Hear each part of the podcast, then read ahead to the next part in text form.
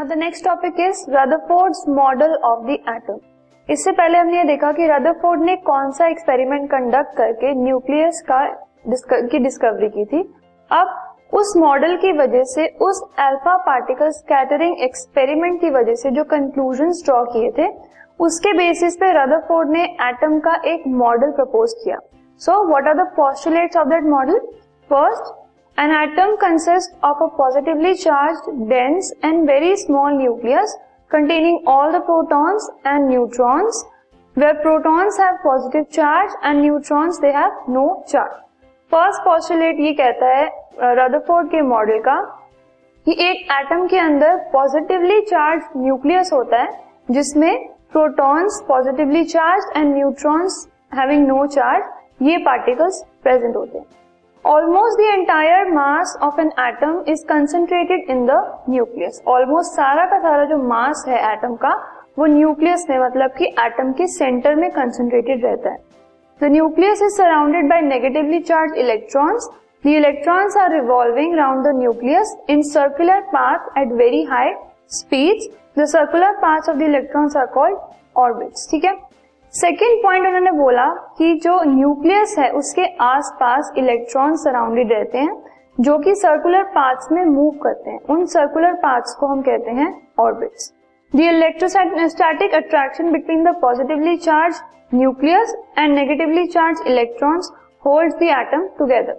Atom एक together as a whole वो कैसे रहता है? वो इलेक्ट्रोस्टैटिक अट्रैक्शन की वजह से रहता है जो कि पॉजिटिवली चार्ज न्यूक्लियस और नेगेटिवली चार्ज इलेक्ट्रॉन्स के बीच में होती है. Next is an atom is electrically neutral. This is because the number of protons and number of electrons they are equal. ठीक है, number of protons and electrons जो है वो इक्वल रहते हैं, सो इसीलिए नेगेटिव एंड पॉजिटिव चार्ज जो है वो बैलेंस रहता है. एन एटम इलेक्ट्रिकली न्यूट्रल रहता है. Most of the atom is empty space. जो मोस्ट एरिया है एटम के अंदर वो एम्प्टी होता है. These were some of the postulates of Rutherford's model. Now we will see some examples. सबसे पहले ये आप देख रहे हैं, ये एक हाइड्रोजन मॉलिक्यूल है जिसके अंदर इलेक्ट्रॉन्स इस तरीके से रिवॉल्व करते हैं. So in hydrogen molecule there is one electron and one proton and there is no neutron. Next there is an example of another molecule where we have two electrons, two protons and two neutrons.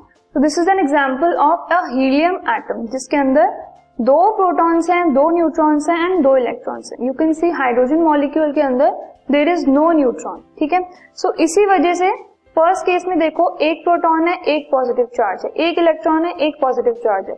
So hydrogen atom as a whole it is electrically neutral.